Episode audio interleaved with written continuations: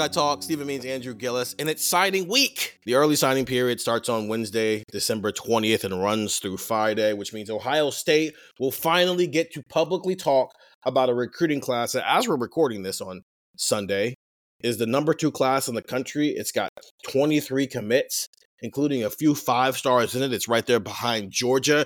And this Monday pod and the Tuesday pod, we're going to break down the class.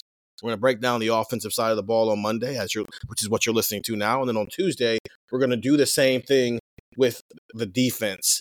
The offensive side has kind of got the more positive right now. It, it feels like just in terms of Yeah. star power, but also just the number of offensive commits.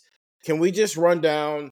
Let, let's just let's just run down the class from top to bottom. Actually, let's start from bottom to top because we know Jeremiah Smith is awesome, so All we don't have to start there. Let's start with Gabe Van Sickle.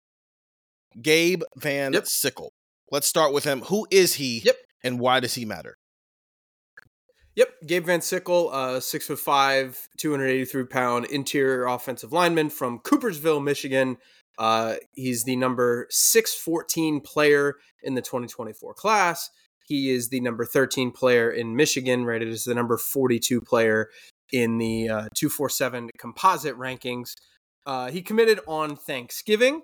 Uh, if you remember his commitment, he did his uh, commitment just a kid from Michigan, and he like did like that red X thing that Mhm. Ohio State fans do the week before the Michigan game. So I think he tried to uh, ingratiate himself to the fan base with that one. Um, but he was the fourth offensive line commit in this class. Uh, he replaced Mark Nave, who left the class a couple of months, months, I think it was months, months earlier. And uh, Van Sickle joins as the second interior player in this class. So that's one, as you said, one of four offensive linemen, and that's a guy who's expected to come in here and play on the interior. Yes. Yeah, they're going to have him come in and play on the interior. And, um, you know, like I said, that he's a guy who I think you can move around a little bit. You know, I wouldn't be surprised if, um, you know, I wouldn't be surprised if if he can play guard or center. Um, but he is a little bit bigger. You know, I did mention it. He's six foot five, and you kind of watch him play a little bit, and and that's bigger for a guard. And like we're going to talk about some guys that you know are are coming in that to that can play tackle, and yeah, they're a little bit bigger, but six foot five, you, can kind of assume that to be tackle size. So, you know, having him start on the interior, I think, is interesting, and and I think you can you can get a really impactful run blocker if you get him in the middle. Okay. That's actually, um, I'm, I'm going to call it audible because I can't because I get to host this thing. Let's just talk about the offensive line in general. Yep. Actually, because I do sense. think that's a better way to group this than trying to go, here's number two, here's number three. So you said Gabe Van Sickle is on the interior. Devontae Armstrong, one of the twins, is the other interior guys. Yep. At least in how Ohio State is expecting to use them in the start of their career. And you've got Ian Moore and then Devontae, I mean, Deontay Armstrong Deontay and Devontae. as yep. your tackles. And so basically, you have everything but a center. So from a number standpoint, it seems like we're happy. But first, run down those four guys where they are in the ratings, and then we'll get into you know how they fit into Ohio State's future plans. Well, yeah, Devontae Armstrong's next in the ratings. Um, six foot five, two ninety seven. Uh, he's number four sixty four in the composite rankings. The nineteenth ranked player in Ohio. Uh, number twenty nine interior player. Um, like I said, he is ranked a little bit lower than his twin brother because, frankly, I think positional value. You know, there is a little bit to be said for that. So they're pretty similar as players, uh, as you might expect for twins that play next to each other on the offensive line that have the same gene pool that look exactly the same. So he just plays on the interior. He's kind of viewed as a guard, and he's viewed as a player that when he gets here is going to play guard. Uh, he is an athletic player. Uh, you know, I went out and I saw him play St. Ed's play um, Hoban out of Akron. Uh, I saw him play. He and his brother Deontay, they're really athletic players. And when you get to Deontay, Deontay, he's a little he's he's listed at an inch taller, 6'6", 280, uh, number four twenty eight player in the class, thirty four offensive tackles, seventeenth ranked player in Ohio. So Ironically, there's a player in between them who's uh, also in Ohio State's class, but the in terms of the um, in terms of the statewide rankings, uh, but Deontay, there, Deontay's the tackle, and Deontay is what you would expect from an Ohio State offensive tackle compared to like a Michigan offensive tackle. Uh, you know, you saw Roebuck out of Michigan when you know I when I went and saw him. Roebuck was definitely more of this put your hand in the dirt. I'm gonna just plow straight ahead and with a you know three yards in a cloud of dust type of guy. Armstrong certainly is more of the athletic type of player, and you see the vision. I think with him, you know, he is he is big, and at six six two eighty, there's a lot to kind of add on to that frame. Um, he's not skinny by any means. I mean, he's he's a big dude, but I think you see the vision. Like, man, if we can we can get this guy in a weight room because the offensive line is such a development position. That is what I think we're we're going to talk about here in a second. People are going to look at this offensive line class and say, "Yes, enforcements are on the way. Yes, we need we need some new blood." Well, not exactly. Uh, and, and we'll talk about that here soon. Uh, and then the last guy, Ian Moore, he's still listed on two four seven as a uh, as an interior offensive lineman. That's not where Ohio State sees him. Ohio State does see him as a tackle. Um, so you're talking about a guy. He's listed at 6'5", 295. I think he's a little bit bigger than that. Um, you know, he's got the uh, he's got the size to play tackle.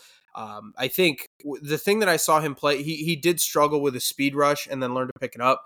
Um, but I just think for him, for Ian Moore, really technical, technical, really fundamentally sound player. You know, a guy that when you look at, you say, okay, this guy's not going to make a lot of mistakes, and really high floor. I think would be the saying with Ian Moore. So he's going to come in and play tackle. So with uh, with those four guys, I think you're looking at an offensive line class who Ohio State feels good about. Uh, obviously, the fans don't feel great about.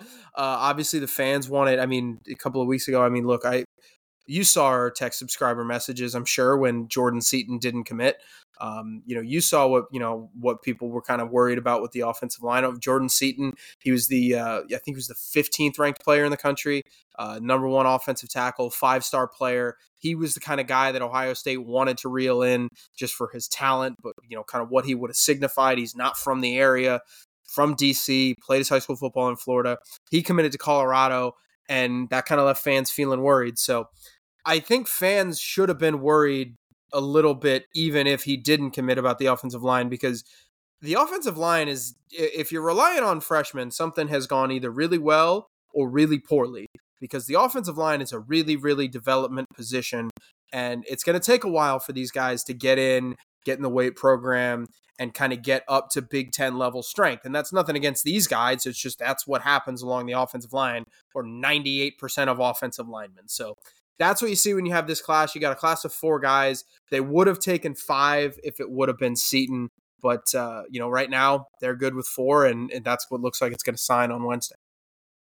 Now, as you mentioned before, they did have Mark Nabe, number six fifty nine player, number forty four interior offensive lineman, but he did decommit in September, and what was just seemed the vibe around that was that that was more of a mutual decision than it was something that kind of caught Ohio State off guard. He has since flip to Kentucky and as a part of their class. But to talk about this offensive line a little bit more, I don't think anybody was ever expecting anybody to come in here and start as a true freshman. Maybe not even Jordan Seaton or Brandon Baker or any of those, you know, Gary Lambert or any of those highly high end guys that they were in on at one point.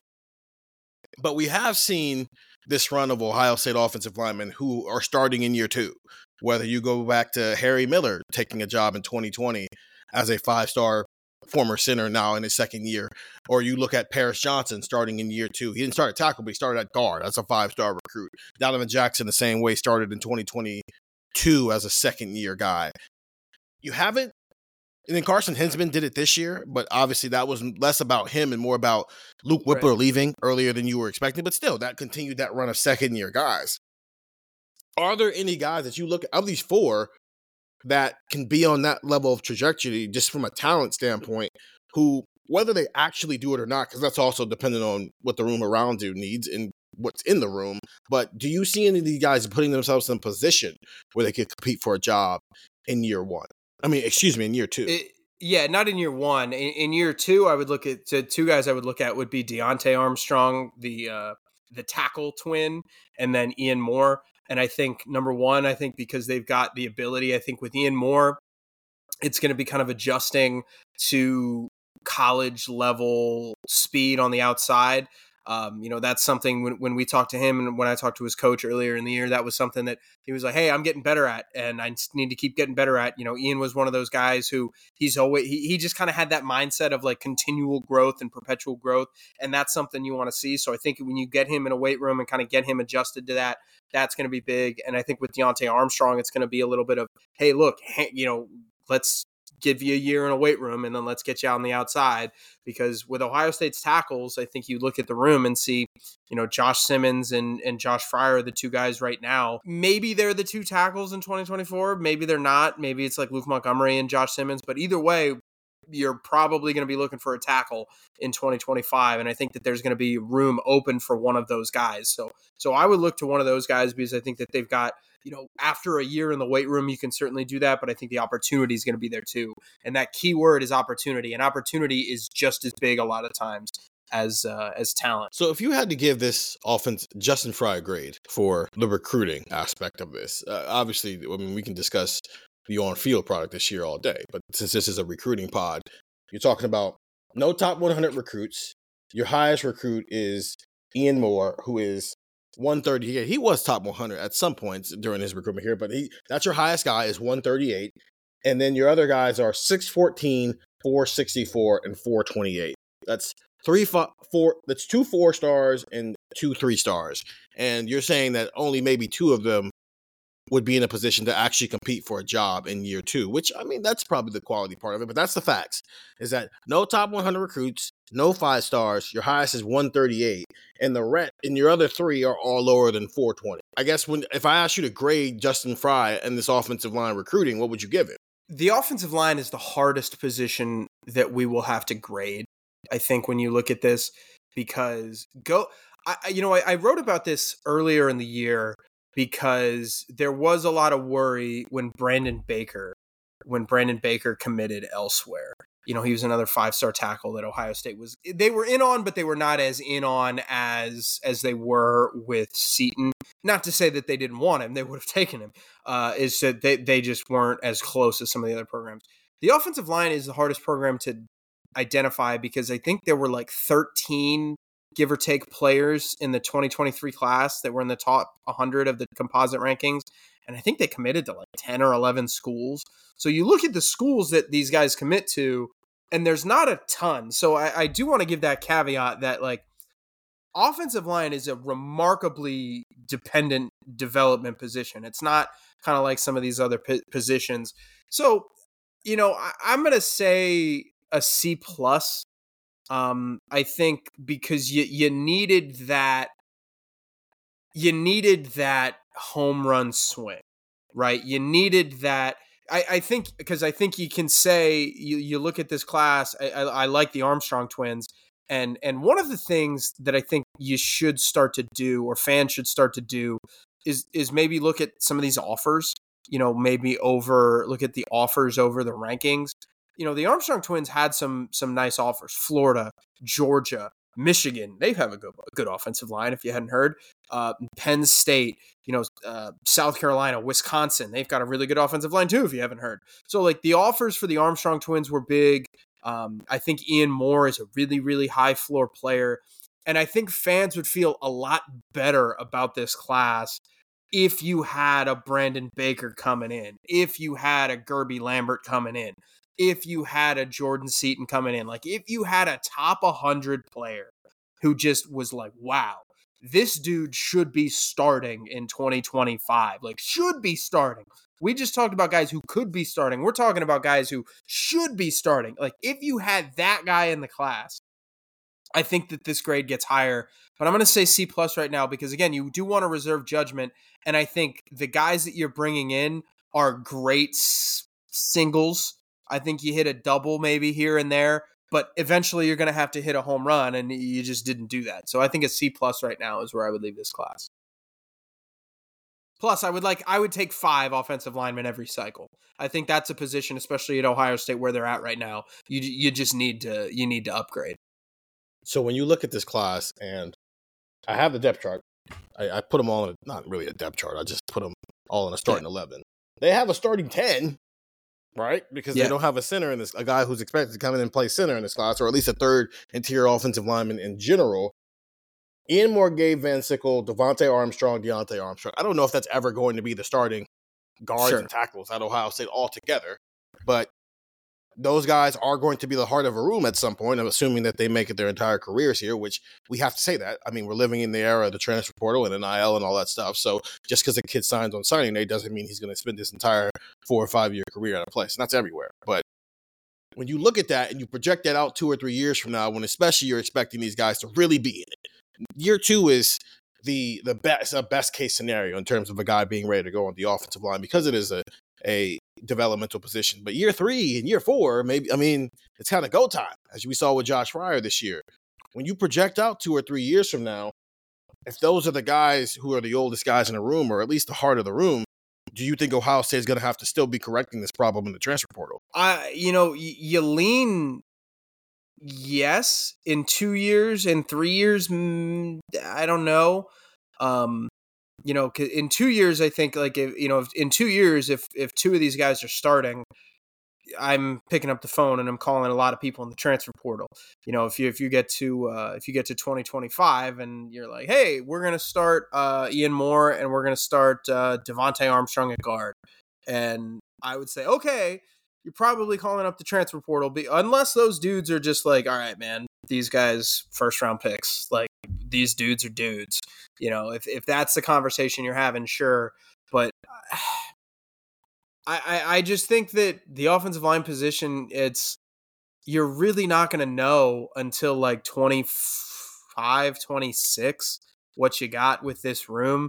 Um, you mentioned it with the portal where you know you're not sure everybody's going to stay. It feels like those like horror stories you hear from like a really hard college class or something like that, where the professor says, "Hey guys, look to your left. Now look to your right." one of you won't be here in two years. And like that's kind of the reality of this thing, right? And that's kind of the thing. That's kind of the whole, you know, that's kind of the whole thing with this. And I, I think one of the things that would lead me to say that Ohio State could develop some of these guys, Ian Moore's from just east of Indianapolis, and uh, Gabe Van Sickles from Coopersville, Michigan, and the Devontae Armstrong or the Armstrong twins are from St. Ed's up in Lakewood.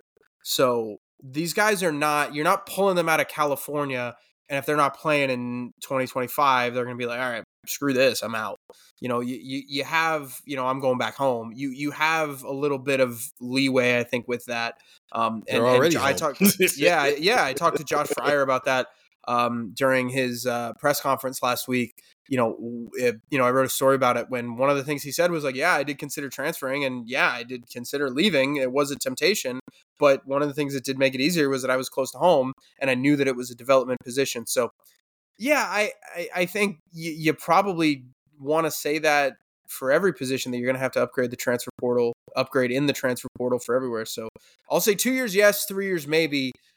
Uh, but I I am I would be pretty aggressive at a lot of positions in the portal, and and this would certainly be one of them. So I, you know, I'm just going to say yes. Two tight ends in this class, Andrew.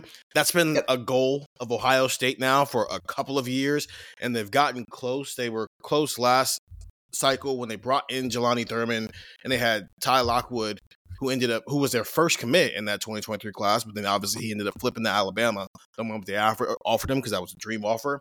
They tried to do it, I believe, in 2021, two, yeah, 2022 when they brought in Bennett Christian. They had another guy, I can't remember his name right now, but he ended up flipping to Virginia Tech. So this has been a goal for a long time to get a two tight end class, and it does seem like Ohio State is on par here to do that. Who are their tight end commits?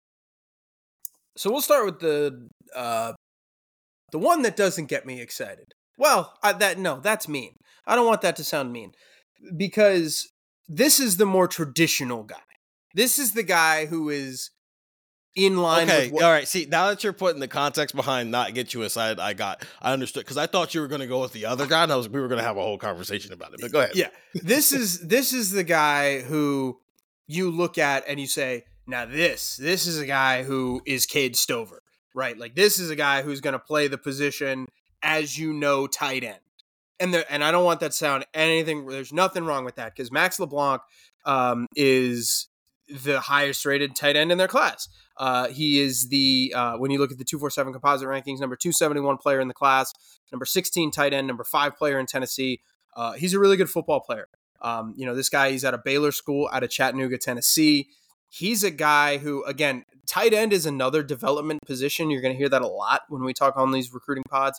Tight end is another really development position. It's a development position when you get to college, it's a development position when you get to the NFL.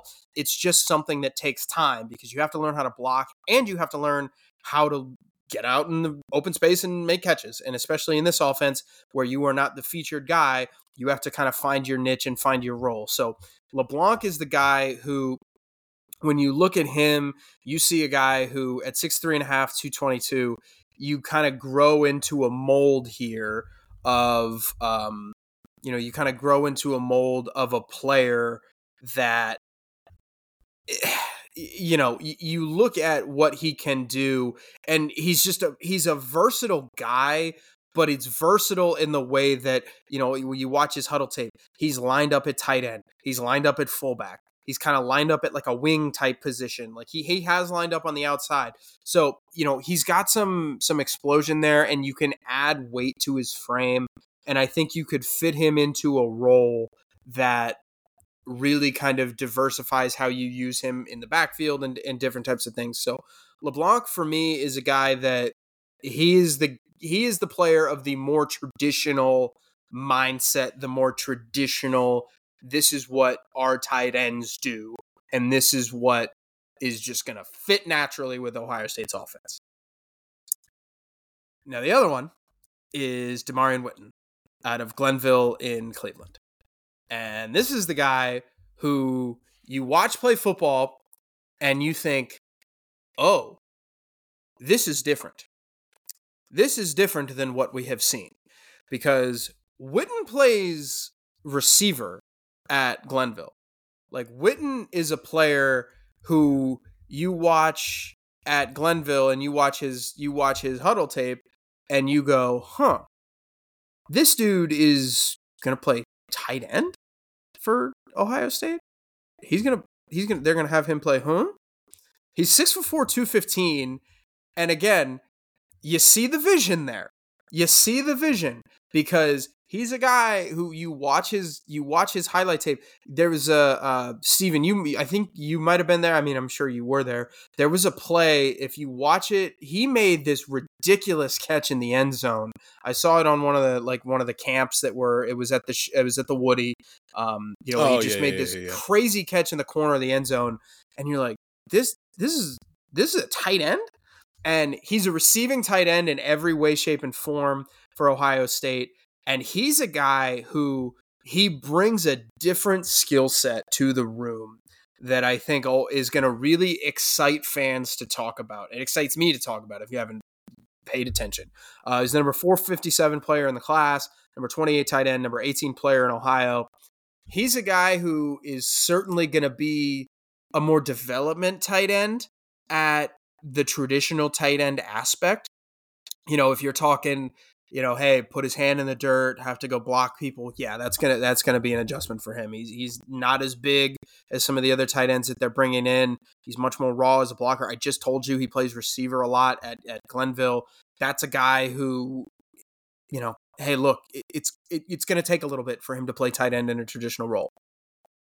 However, you can get creative with this guy like you can't with some of the other players on this in this tight end room. And I think that that is the exciting thing. And this is a guy, when you talk vertical threat, you hear this a lot with teams stretch the seam, stretch the safeties, put pressure on the linebackers, do all those type of things. This is a guy that can do that. This is a guy that can get you some mismatch. This, this I'll put it like this: defensive coordinators do not want a game plan against a guy like Demarion Witt. You don't. Because when you've got the receivers that Ohio State has, that's a problem in its own, right? When like when you're adding the receivers in this class that Ohio State is, and when you get down the line when these guys are, you know, sophomores, juniors, seniors, this is going to be a problem for for coordinators, obviously, for defensive coordinators to try and stop.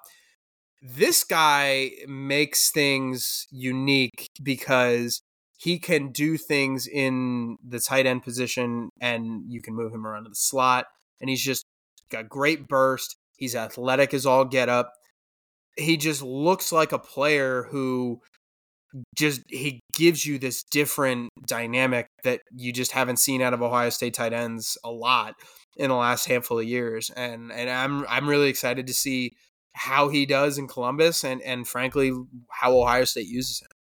Well, no, let me start with LeBlanc. Uh, LeBlanc, to your point, is the more traditional what you're used to seeing at tight end in a situation. Fun fact: he actually committed two seconds before the Ohio State kicked the ball off for the spring game, so that was a fun time. It was a very fun time. You try to cover a spring game, but also talk about breaking news.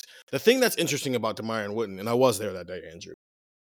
I know he's listed at 6'4", 215. He is not 6-4 He's not. He's not six foot four. He's more six two. He's much closer to six two. But that's not that's the, not why I'm saying that he's one of those guys where you almost throw out the rankings because nothing about him right now or anything he's had to ever do as a football player is even close to what he's going to be having to do as a tight end at Ohio State. And I don't want to it's him and Gee Scott are not the same caliber of player coming out of high school. Obviously, Gee Scott was a top 100 recruit coming out of high school. But it's it's one of those things where I thought Gee Scott had a pretty solid year. But I am wondering if Gee Scott knew from day one, even as a top 100 recruit, that hey, your best role, your your best trajectory as an NFL player is if you just go to tight end right now and right. not spend a year playing wide receiver at Ohio State before you make that decision. I wonder how much better Gee Scott would be right now. I, and I'm thinking about that through the lens of Demarion Witten, where to your point, yes, I think it's one of those situations where, I mean, he's a guy in the 400s. So if he just ends up being depth during his career, okay, cool.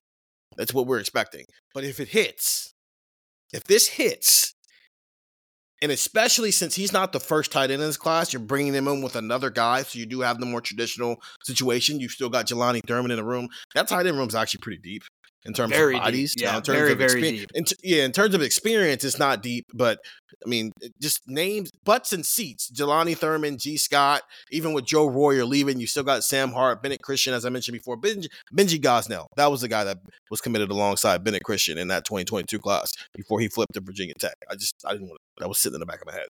But it's a lot of it's a lot of names and a lot of guys who probably need to start doing something in that room, especially if Cade Stover leaves the way we're expecting him to leave after this year. But Demarion Witten is an interesting player, Andrew, because if that hits, it has the chance to be super, super, super special because that yeah. means Keenan Bailey and Ryan Day and the rest of the staff would have seen something in that kid because he's going to look physically much different three years from now. I think physically he might have the biggest transition of yeah. anybody in this class because I mean you can't play tight end at six foot three, six four, six two, 215 pounds. You're, in any conference. You can play receiver at that. You cannot play tight yeah. end. Yeah. And so like he's gonna put on like 35 pounds, 40 pounds, yeah, and just actually learn the position. I do think something where if we check back in on this in 2026, 2027, and Keenan Bailey's like if he's still a tight ends coach here, of course, because that guy's a rising star and, and assistant in coaching college football. But whoever the tight ends coach, if you go, hey, how's Demarion doing in year in year three? And they go, oh yeah, oh that's that's coming along nicely. I think fans can get excited about that, but that's not I, that's not one where you need to be checking in on it at any time in the next year and a half here, Andrew. Well, can I? So the thing that I keep thinking about too with with Witten is, can he be special enough to where Ohio State? So to peel back the curtain a little bit, this is not about tight end or about recruiting or about anything like that. Stephen and I, uh, for like in September or something like that, we get gotten in not an argument but a debate where I said like Ohio State should be using a scholarship on just like this five foot nine gadget player. You you have him return kicks, you have him return punts, and you just throw him out there in like a almost like a Percy Harvin type role. He can play running back, play receiver, play in the slot. And you can use this kind of Swiss Army knife as this whatever. And Stephen and I got in this debate about why that's good, why that's bad, why you shouldn't do that, why you should. I wonder if Witten can be special enough to where Ohio State looks at their offense and goes, all right, nah, like we, we got to change this up because we got to put this guy in the slot because we got to we got to get this guy on the field. Like we got because and I think it, when you look at the tight end position, you say development and you mentioned 3 years down the line and I agree with you in a traditional sense. But I'm wondering if there are certain sub packages like in like 2025 where you look at with this dude where like towards the end of the season where you look at and you're like, "Man, if we put this guy on the field on 3rd and 12, that's a mismatch for the defense and that or you know even even first and 10 if we put him down you know you might tip your hand a little bit that you're throwing the ball and that might yeah. be a problem because you don't do that but if you put him out on the field like i wonder if there are certain situations where a guy like that could see the field and i wonder if that's unique and i wonder if he's unique enough to where you can make that trade off and say you know what he's not as ready to play a full time position as some of these other guys, but he does this one thing really well. And we can get him on the field in these particular situations. And I wonder if that could be the arc for him. It's intriguing, but they're not going to do that. And it's because yeah, right. They got to trust mean, yeah. you. They got to trust you to be able to do the basic stuff before they start doing unconventional stuff with you, right? Because yeah. when they did it with Mitch Rossi, it was because he was they trusted him enough to do normal tight end stuff that they put him out there in the fullback role. And you're seeing it this year with Chip Trayanum, where they trusted him enough to do just the normal stuff you're supposed to do as a running back. So now we can add this on top of the play. I don't know if Ohio State's in the business of creating gadget players. And that's what the conversation was about when we were talking about the little receiver and Ohio State. In fact, the last little receiver Ohio State recruited, they're going to play him on December 29th, and that's Mookie Cooper, who transferred six months into, into his career here to Missouri. And he's had mm-hmm. a pretty quality career here, but he was, but he's just, he's also just being used as a normal wide receiver at Missouri. I, I, I understand. I always understood where Andrew was coming from with that, but I don't know if in year two, one, Demarion Witten's going to be physically ready to sure, help you right. on a Saturday. On top of everything else that's going to have to come with, if you can't do the basic things we need you to do as a tight end, why should we trust you to do all these other things? And that's yeah. why I think interesting upside. Interesting upside. Kind of Dawand Jones is, where it's like, really? You look at that and you go, really? But it's like, yeah, but if it hits, it might be pretty awesome. And yeah, Dawand Jones hit, and he was pretty awesome here. Two years starter, like that, it's like that was, parlay that's like plus five thousand or something like that. Yeah, you, say, you show it to your friends, and you're just like, and you like show it to them, and you're like, hey man, look, it's got the Panthers to beat the Falcons, and they're like, what are you talking about? And you're like, look, man, if the Panthers beat the Falcons, tell me where else on this parlay slip it doesn't mm-hmm. else make sense. And you're like, I'm just telling you, my bank account's gonna look fat if that man hits. And I think that's what you're looking at. So it's you just need like one or two things to go right. And if they do yeah. go right, it's going to look real. Somebody, somebody in Ohio State's front and recruiting and and coaching staff is going to look very, very, very smart. Very low risk, high reward for so many yes. reasons. I mean, for starters, it's the third he's the third, you know, commitment you've gotten from Glenville during the Ryan Day era. Obviously, Arvell Reese already on the roster as a linebacker, but looks feels like he might be transitioning to defensive end. We'll get into Bryce West when we do the defensive side of the ball. He's the highest ranked of the Glenville guys that gotten over the year now. Demarion Whit, who is also from Glenville. So one, it's a pipeline that you very much need to reestablish, and you're clearly doing that. It's a kid from two hours away, so it's not like a year and a half from now. You're maybe all that worried about him leaving, though. I mean, sometimes listen, NIL and transport, so much of that math has changed. But in theory, you would think that a kid from Glenville would be willing to stick around at Ohio State long term. So you're not worried about that. You didn't choose him over some dude, some tight end around the country who's like the next Travis Kelce, right? It wasn't yeah. like, oh, you chose him over another guy. So from every angle, there's not Brock thought, Bowers that you, yeah, exactly. Yeah. So like from every, it's a very low risk, high reward type of pick, type of signing for Ohio State that could pay off in a couple of years. We're going to take a quick break there. Also, get the text 614 350 3315. Signing day, signing week early signing period stuff coming to you all week long, along with you know transfer portal news that might be coming, news uh, analysis, everything you want, surveys, everything. Get the text 614-350-3315. When we come back, those were the trenches. Now we're going to talk about the skill players. Know, we're going to talk about the guys who get the magazine covers. the guys with the fives attached to their stars when we come back here on Buckeye Talk. Signing day is on Wednesday, December 20th, and we'll run through Friday, December 22nd. That's the early signing period as Ohio State looks to sign all 23 of its currently committed players in its 2024 recruiting class, ranked second nationally. We're working through the offensive side of that right now with Stephen Means and Andrew Gillis. We did offensive linemen and tight ends in the first segment. We're going to do running backs, wide receivers, and uh, I don't know. I guess quarterback's pretty important. We should talk about it too. But we're going to start with running back for right now. Two running backs as of right now. Andrew, let's just like we'll get into that in, in, our third segment. If anything could be happening with guys in the in this class, but like right now, the fact is Ohio State has two running back commits. Is that correct? That is incorrect. Uh, Ohio State has three running back commits at this moment. Hey, uh, you have Sam Williams Dixon out of uh, Pickerington North. He is the number 600 player in the uh, in the 247 composite rankings, uh, number 47 player in, at running back, number 21 player in the state of Ohio. Uh, Stephen has written about this extensively, so I'll let him kind of talk about this when we get there. They are recruiting him genuinely as an athlete. Like they're going to start him at running back and see kind of how this goes, and we're going to see what happens. Um, and then you have Jordan Lyle as of recording this Sunday evening at 5 p.m. Uh, he is the number 152 player in the class, number 12 uh, running back, the number 20 player in the state of Florida. However, uh, he is on a visit to Miami, or he just wrapped up a visit to Miami again as we are recording this. Um, he has been projected by multiple re- recruiting outlets to flip to the Canes. Um, one of the things that you do look at, you know, there there are star rankings and there are things you can look at. I mentioned, hey, maybe you know, star rankings are one thing, but maybe look at the offers and, and kind of see where the offers are coming from. Um, well, one of the things you want to look at too is visits, and um, you know, he committed to Ohio State on uh, on April 29th. Uh, he did take his official visit to Ohio State over the summer. Um, and then September 9th, took an unofficial visit to Miami. October 7th, took an unofficial visit to Miami. October 28th, took an unofficial visit to Miami. And December 15th, he took his official visit to Miami. So you look at it and you see, you know, a couple of different things. I people have gotten so up in arms about this NIL thing that oh, it's you know, he just wants to go for the NIL. He plays football at St. Thomas Aquinas in Fort Lauderdale, and that is 30 miles away from Coral Gables.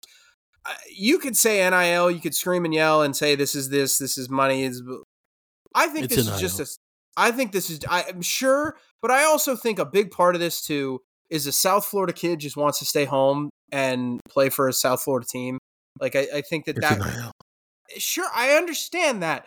No, but no, no, no. It's, it, it's two, it's, it's two things. Staying closer to home, and it's but NIL. everybody's just going to say it's only NIL and it's only this and that's fine. And it's only eh, look, man, like if this, that, and the other he's a South Florida kid, and South Florida kids typically stay in the state of Florida, whether that's to go to Miami or Florida State or Florida. And sometimes you just want to see where your friends are. So, yeah, NIL can play a big part of it too, but it's also just he's from the area of South Florida, and he, like, that's a thing that people in Florida do a lot. So, the NIL thing, again, I understand. I understand it. I do. I understand people who just want to say, oh, well, it's only NIL. And it might even be majority NIL, as Stephen is saying. But it's also that it's a Florida thing, and and and that is to be expected. So I would keep an eye out for a flip this week. Um, you know, I, I, mean, maybe you're listening to this and he has already flipped, um, but I would kind of keep that in mind that um, he will probably not be a part of Ohio State's class, but you never know. Someone who almost certainly will be a part of Ohio State's class is uh, James Peoples. He's out of San Antonio, Texas. He's the number 95 player in the class, four star running back, number seven running back in the class, number 17 player in the state of Texas, which is crazy to me that per the 247 composite rankings, you can have a top 100 player who is not a top 15 player in the state of Texas which is just unbelievable. That I know Texas is I know Texas is big. That's just a crazy state how how good they play their high school football. This guy is the guy that you should be looking at as a unique player. Um, you know, he's a he's a Texas track and field athlete. He is a guy who I think when you look at, he's five foot 10, 192 pounds. He's, he does everything really well. And he's a player, I think, when you talk about what could happen to this room moving forward. I mean, we've talked about the guys on previous podcasts who's leaving, who's not, you know, who's going to hang around, who might hang around. TreVeyon Henderson, James Peoples is a guy who uh, you you look at and see.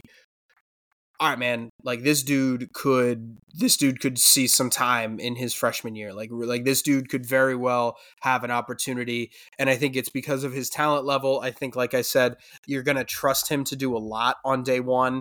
You know, you're not going to worry about him. He's not a guy who he's coming in and he needs to gain some weight or he needs to kind of learn how to play high level of football. He's coming out of San Antonio, Texas. You know, that the, the, he just kind of checks his, he just kind of checks all these boxes and you're going to feel really good about him coming in. And then there's going to be an opportunity there because even if TreVeyon Henderson does come back, I mean, your running back room, your top two is TreVeyon Henderson and Dallan Hayden. And then you got a question mark at number three. And even if you're going to bring in a guy He's going to be competing for that. And as you saw this year, Ohio State will play their third guy on the depth chart at running back, especially in these kind of blowout type games. So I would look at James Peoples as a guy who he he's he might see some pretty extensive action in his freshman year. So back when both of these guys, back when James Peoples committed, and it was very clear that they were going to try to get two running backs again in this class, like they did in 2021 with TreVeyon Henderson and Evan Pryor. I remember talking with some people like, okay, who's the other guy? Who do they want to get with the other guy? And Jordan Lyles' name was at the top of that list. So James Peoples and Jordan Lyle, they got the guys they wanted in this class, and there are people who are very high on both of these guys.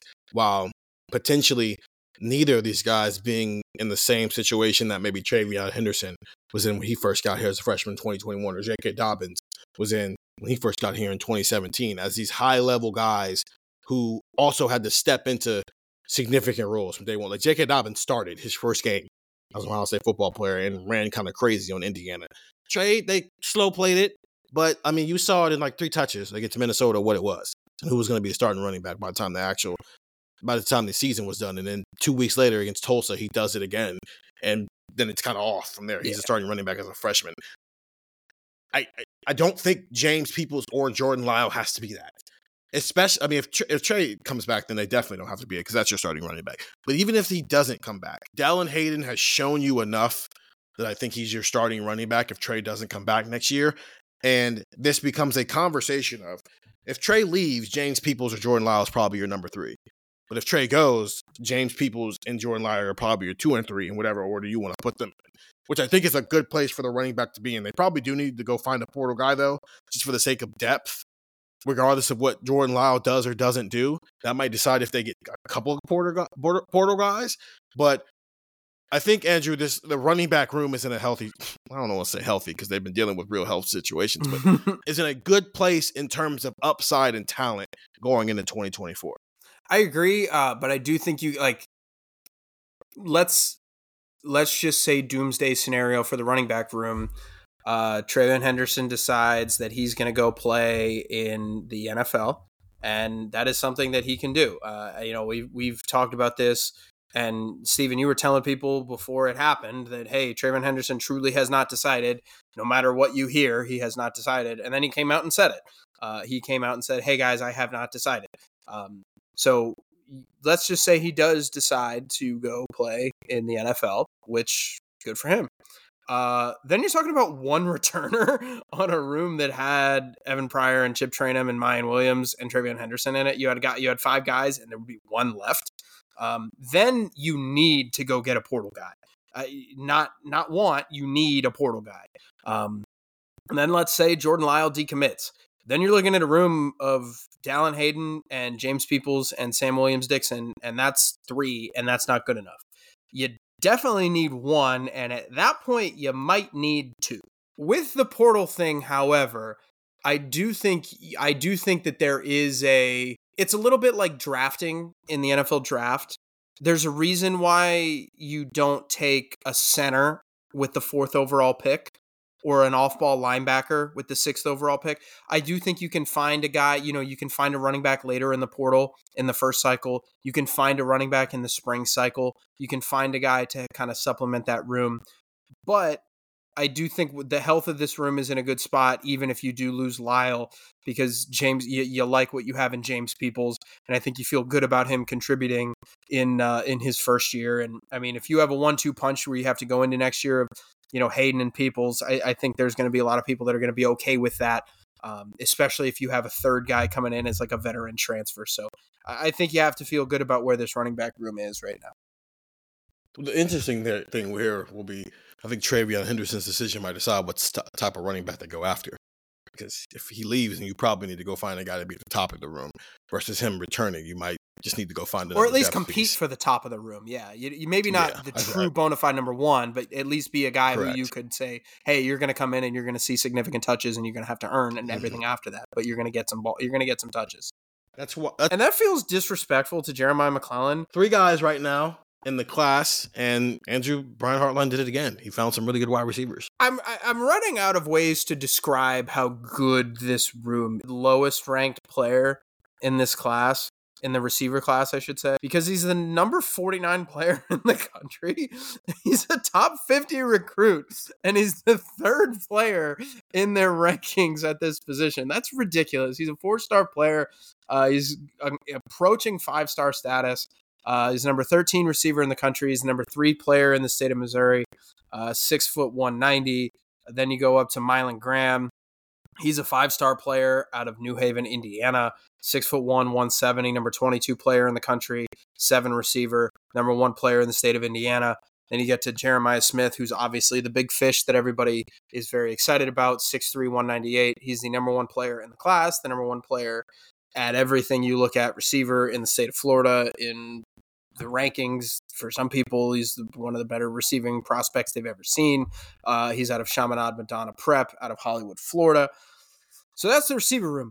It's three bona fide, oh my goodness, holy crap, Brian Hartline did it again receivers, right? And, and like, I, I, I just, I look at this room and you look at some of these guys, like Jeremiah McClellan is the lowest ranked player and he's a dude who would be the number one receiver for a lot of programs in the country in terms of their recruiting.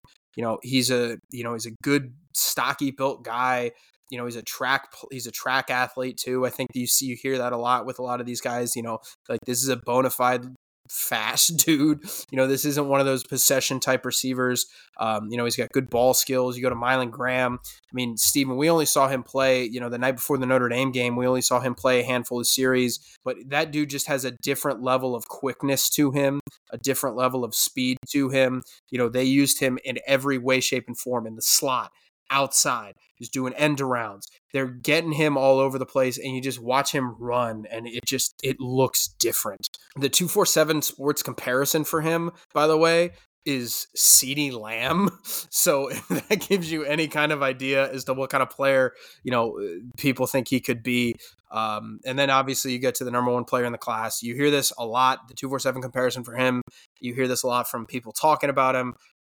Julio Jones. Like this is this is a dude who this is a number one receiver who if everything goes right and not even if everything goes right, like if everything just goes like as you expect, this is a dude who will play 2024 in 2025 and in 2026 and in 2027 he is on a first round trajectory to say, you know what, this is going to be the first or second receiver off the board in the NFL draft. Like that that is the level that we're talking about with Jeremiah Smith. So like all three of these dudes are bona fide freaks at the receiver position, and it's just remarkable how good they are. Just to run down a little bit, because I was there the day Mylan Graham became a known commodity in college football recruiting, because him and Jermaine Mathews were at the same camp. This was June 2022, and it's the second day camp of the summer.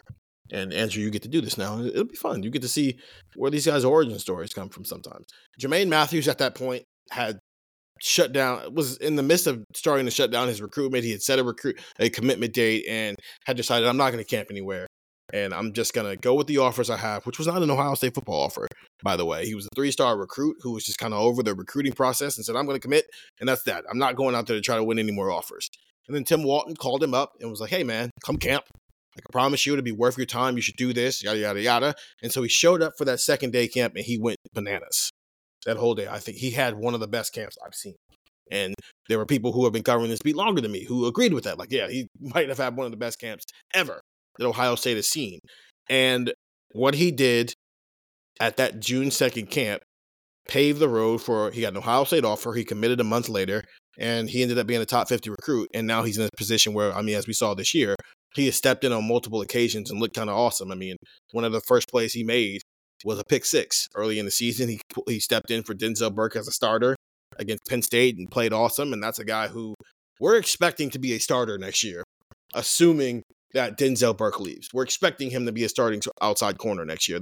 And but the guy he was going up against for a lot of that camp, and it was probably the best matchup of that afternoon, was Mylan Graham. Mylan Graham showed up as this guy nobody knew. He didn't have any offers. He was this young kid from the 2024 class.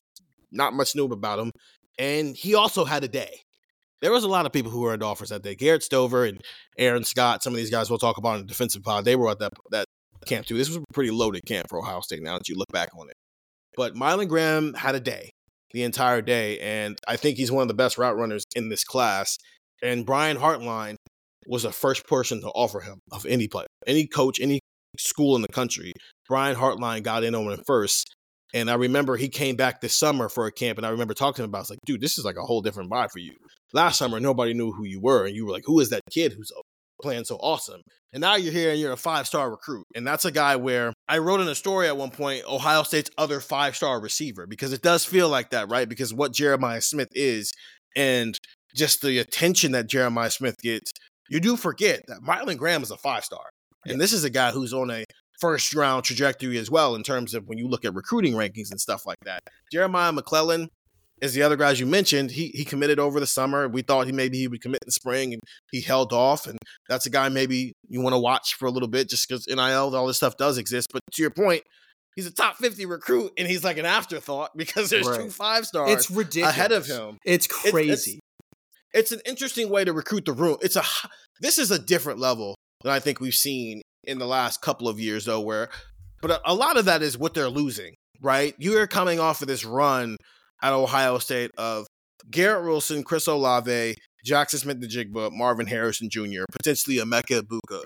all walking out of your door. That's five potential first round draft picks walking out of your door. And you've got to replenish that. And in 2022, yeah. you had maybe a lower rated class, so you weren't really expecting a lot from there. But in 2023, you get Brandon Inniss, Carnell Tate in here, uh, Noah Rogers, Bryson Rodgers is a lower rated guy with a pretty high ceiling. And now you've gone back to back now with this another high end class that basically replenishes the room to I just mentioned. This loss is potentially losing five first round picks in three years. So it, it's an impressive feat by Brian Hartline, but it's also maybe a necessary one because you've got to find a way to replace that level of talent. The thing that I wanted to ask you about, because we have had this conversation, I believe we definitely have had it uh, kind of off air, but we have also had it, I think, on on the pod. Like, at what point does Ohio State's success at receiver become a problem? Like, at well, like I and it sounds dumb to like to to to people not listening, but like think about it. Ohio State's receiver room right now. Let's just say the number the, the starting three receivers next year. Carnell Tate's going to start number one. Bang, layup, easy. Check number one. Then you get into some questions where it's like, all right, like let's say it's Brandon Inniss who's in who's in that starting trio, and it's Tate, Inniss, and do you want to say Jeremiah Smith? Do you want to say Ballard? Some of that's going to depend on Emeka. If Emeka comes back, if Emeka comes back, Tate, it's Emeka, right? Yeah, if Emeka comes back, then it's Tate for sure, and it's Emeka, and then the third starter is what probably depends on who they where they want to put Emeka. Right. Do they want to put him in the slot, or do they want sure. to put him outside? So let's but, say Emeka does go pro, though. Okay just to just to kind of give you the, like the ultimate rebuild the room option. Like what like who is your like what is your trio at that point? If Emeka um, and Marv go, and then you're I mean, talking, so you're talking Tate, you're talking Inniss, and then you're talking Jeremiah Smith. Yeah, I mean that's what I would choose, but I also understand so, that because of the way the schedule is, because you're in a 12 team playoff now, and because you can maybe you can, be a little bit more experimental, you can which is what we'll get into bit, when yeah. we talk about air too. I think, well, no, it's not even you can slow play it. You can just kind of figure it out a little yeah. bit more because it's not like oh, if you don't start Jeremiah Smith in year one, he's gonna bolt. I mean, he's his his seven on seven teammates were Carnell Tate and Brandon Inniss, and both of those guys came here understanding they weren't going to play much in year one. Like this is the room as it is. So now, if you want to tell me if Ohio State's playing in a national championship game next season, who are the starting trio? I mean, yeah, I would probably say Carnell Tate, Brandon Inniss, and Jeremiah Smith. But if you want to tell me that throughout the season, you're going to see different variations of Tate, Inniss, Smith, Jayden Ballard, Noah Rogers, Bryson Rodgers, uh, Kojo Antwi, and Kyion Grayes. Those two to a lesser extent, but some combination of all those guys in the room where maybe they can be a little bit deeper in the rotation early in the year. I, I'm I've come around on that idea because Jeremiah Smith, I think, is going to be awesome. That uh-huh. doesn't mean that they need him to be awesome in week two. If he just in case it takes him a couple of weeks to get it the way that it does sometimes. I mean, Garrett Wilson wasn't completely awesome in week one as a true freshman. It it just uh, over the year it started to get better. And by the time you got to the Michigan game, he's sure a hundred yard receiver. So I, I I am open to the idea that there might just be a deeper rotation at the begin within the first month of the year next season. Because the the reason that I say that is because like I I wonder with this room, like if you're sitting there and you're Kyion Grayes or Kojo Antwi, like you were saying, and you're looking at a, a starting trio that's Brandon Inniss, Carnell Tate, and Jeremiah Smith. That's second year, second year, first year. Those guys will mm-hmm. be coming back in uh, assuming nobody transfers or, or anything, you know, like that. Mm-hmm. Those guys will be coming back in 2025. And like, I, I wonder when you're looking at that room, like if you're, eh, you know, if you're a guy like that, or, you know, if, if you have a guy in the 2025 class that comes in and you're just like, whoa, like this dude, you know, this dude's another, maybe not Jeremiah Smith level player, but this dude's a dude who is going to start. Like, you know, what if, um, you know, you sign another, which I mean, what if you're probably going to, you're Ohio State, you sign another five star top yeah. 10 receiver. Like, I wonder yeah. if, if, if that's going to eventually start to shy guys away from coming yeah, to Ohio can, State because they're going to look at that room and be like, I ain't going to play there for four years. Yeah. So let's, I think that's a good question. And it applies to this room and it also applies to the quarterback room. Okay. So I, am going to use both of those. On, a, on a, an accidental pivot. Well, no, it's not really a pivot. I just think it's a th- those two rooms are operating at a different level recruiting, while also being in a position where there's only so many spots, right? Mm-hmm. Like a defensive line, you can bring in every five star in the world because you're rotating anyway. Yeah. At corner, I mean, we've seen Ohio State rotate at corner. In 2016, they were rotating three first rounders. you know, so it's it can happen. There's more sp- there's more options with those spots. They've really only played three consistently in the Ryan Day era when it comes to wide receivers, even if they want to have six who are ready to go. This is the deepest they've gone this year with going to four. And they probably would have gone to four last year at Jaxon Smith-Njigba, but gotten hurt because I think we had been talking about how it was probably going to be some level of a rotation with Emeka and Julian at least early in the season. And then quarterback, you're only playing one quarterback. You're yeah, not right. playing two quarterbacks all year. It's not happening. So your question is like, when that's the reality and you're recruiting the room this highly, eventually you're gonna have a cycle where you just don't hit on top guys, right? Right. Well, for quarterback, that happened in 2023. If we're being real, yeah, that's fair. All the top guys said no for a variety of reasons. Whether you're talking about Arch Manning, who was never coming north and is never coming north unless he gets drafted by a northern team like his uncles did, and then Dante well, Moore. even then, even then, Eli told the northern he, team to. T- Eli told the northern team. yeah, he told he told the northern team no for another northern team though, yeah. to, at least. But it's just it wasn't clicking with some of those top tier guys, and so they did start looking for a different option, a guy who understood that. Okay, you're gonna have to play the long game here because you're not getting on the field in year two, and that's why they ended up with um Brock who is the Florida State's backup quarterback who started in the in the ACC championship yeah. game. No, not Van. No, oh, Georgia. not no, not Vandagriff. Uh, I was that's the Georgia guy. Um, I know who you're talking about. Yeah, so that's how they ended up with him first, and then they they they flipped off. They moved away from that one. That seemed like a mutual parting of ways, and they ended with Lincoln Kienholz, who they're really high on, as we've talked about. But there's not an ex. I don't. There wasn't at least an expectation for him to be ready to go in year two. Maybe that's changed over time here, but that was the plan, a long term plan. So to your point, in the quarterback room, eventually the top tier guys did say no. In the wide receiver room, they kind of did too. I think Caleb in that 2023 class, Caleb Burton was the number one receiver in the country at the time that he committed to Ohio State. And then injuries got in the way and it kind of derailed his career there. But if you go look at how those guys ended in that 2022 class, excuse me, not 2023, Kojo Antwi is not a top 100 recruit. Kyion Grayes was kind of a late bloomer, and then Caleb Burton is like the highest rated guy in that class. But there weren't, there's not five stars Yeah. in that class, right? That class, that 2022 class, just always has felt like they have been on a different trajectory, while also it's never felt like they were even close to getting on the field the last two years, the way we've seen other freshman classes at wide receiver get on the field. So I don't, I think it's probably just fair to answer your question. Every two or three years, you just might get a class where, because of what your rooms look look like, the top guys aren't as receptive to it, and I think that's Mhm. okay. Yeah. That's when you go get your class of guys because you gotta have depth in the room, right? Yeah, you gotta right. have You got to have specialists. are- you got to have yeah. Not even specialists. Like you, everybody can't be on a three and done trajectory. That's Right. not normal in college. Well, somebody's got to play special single- teams, and receivers play special teams. Well, no, it's just somebody's got to be Terry McLaurin. Where Yeah. Terry McLaurin needed five years of college football. Parris Campbell needed five years of college football. Everybody can't be. Joe Burrow was in college for five years.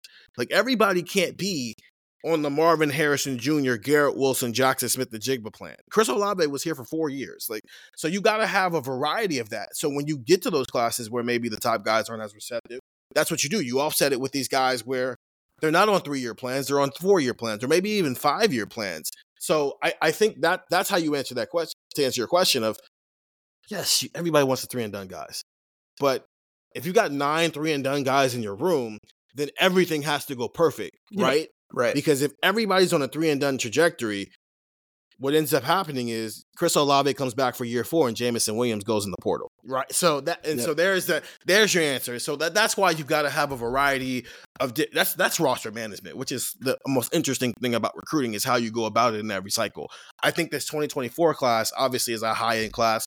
This 2025 class this next year might not be. It might look similar to this 2022 class for Brian Hartline. But then you get to the 2026 class where you've already got Chris Henry Jr. committed. That's when you might go crazy again with it. So that's it's what do you do? Your your question is what do you do when the top guys eventually say no? Well, you build around that and you make sure they're not saying no in every cycle. And that's what Brian Hartline has done with that wide receiver room. We're gonna take one last break here, and then we'll get into air. Mr. Prentice Air Noland as Ohio State's five-star quarterback, where I actually have an interesting point I want to bring up. So I'll, I'll let's go to break and we'll come back and we'll get into that. So the one person we haven't talked about in terms of Ohio State's offensive commits for its 2024 recruiting class, once again, the number two class in the country behind Georgia, is Air Noland, five star, number 36 player, number four four quarterback in the country, excuse me. Andrew, do you think this guy, when you look at the room right now, with Kyle McCord now headed off to Syracuse as that news broke on Sunday afternoon, Devin Brown, Lincoln Kienholz, Air Noland. That's the room expected right now when they hit January. Can a guy of Air Noland's talent win the starting job? Like if if we get to the end of next season and Air Noland is the starting quarterback, on a scale of one to ten, how shocked would you be? One being I expect it, 10 being this is the most surprising thing I've ever seen. I'm probably at like a 6 or a 7 um in terms of eh, like how I would, you know, how I would kind of view that. Look, guys like Air Noland see the field at most programs. Ohio State is not most programs. Um, you know, guy, you know, he is the number third in terms of the composite rankings. He's the number 36 overall player. He's a five star. He's the number four quarterback, number six player in the state of Georgia, another football rich state. Um, the thing I do think that helps out Air would be like, let's say Ohio State had their 2023 schedule in 2024. The thing that helps out Air is certainly the schedule. Ohio State hosts two MAC schools, Akron and Western Michigan, and then you get a bye week. And then you come out of the bye week and you play Marshall. And then you go to Michigan State and then you host Iowa and you don't play Oregon until October 12th. You don't have to go to Eugene until, you know, the second week of October. So the thing that I would look at there is that you're going to play two games against MAC schools. You have a bye week.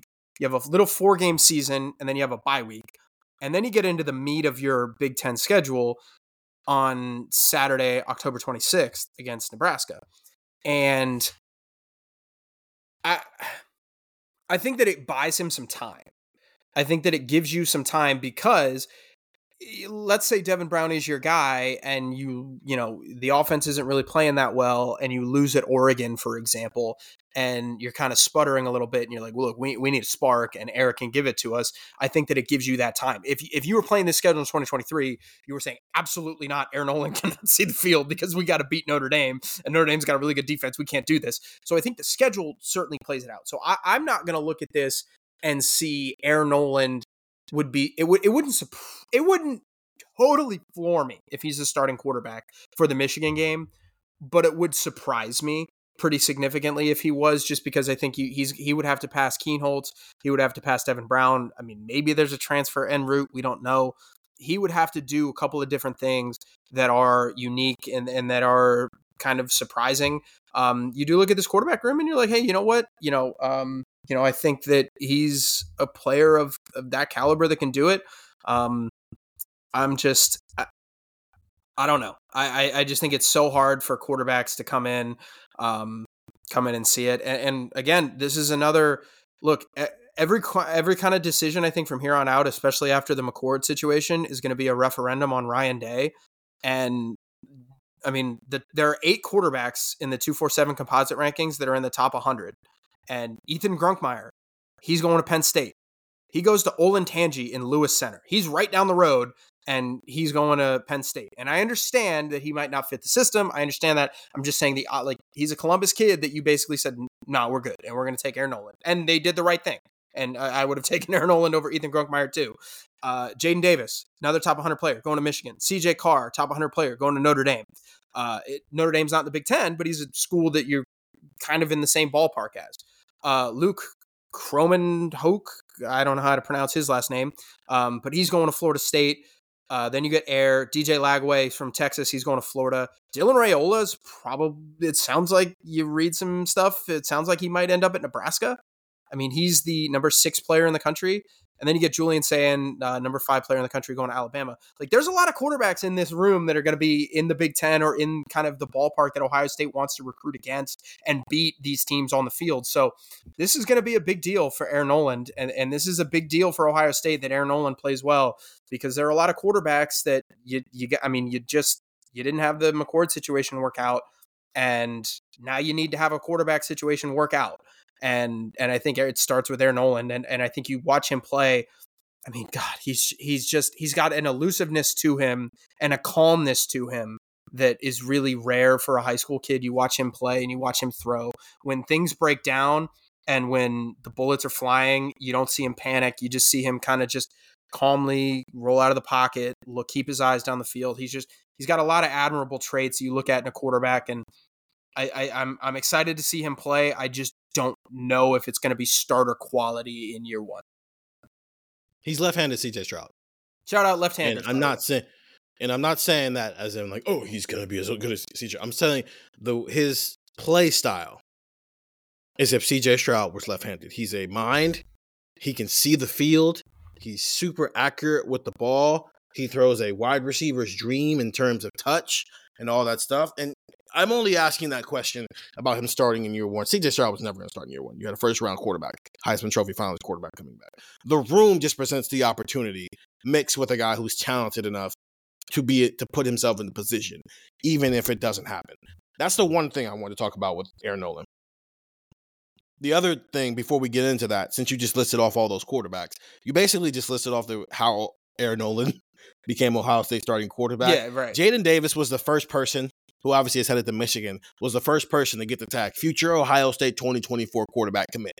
And obviously that never happened. It never turned into much of anything because not soon after, maybe like six months after that, Dylan Raiola came along as the first commit in this 2024 class. In fact, now he's one of three decommits that they've had. Mark Nave, who we mentioned earlier, who's now at Kentucky, and then you lost Justin Scott, who we'll talk about more in the defensive pod, who flipped to Miami.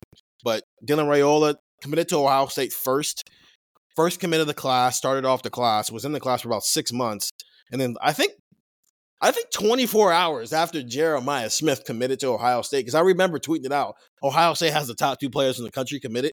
I'm pretty sure 24 hours, or maybe it was like 72 hours, but in the same week, Dylan Raiola decommitted from Ohio State. And obviously he ends up committing to Georgia. But as Andrew mentioned, there's now, you know, some momentum saying that he might end up at Nebraska, which he is a legacy kid there. His dad, Dominic, played center there as an All American.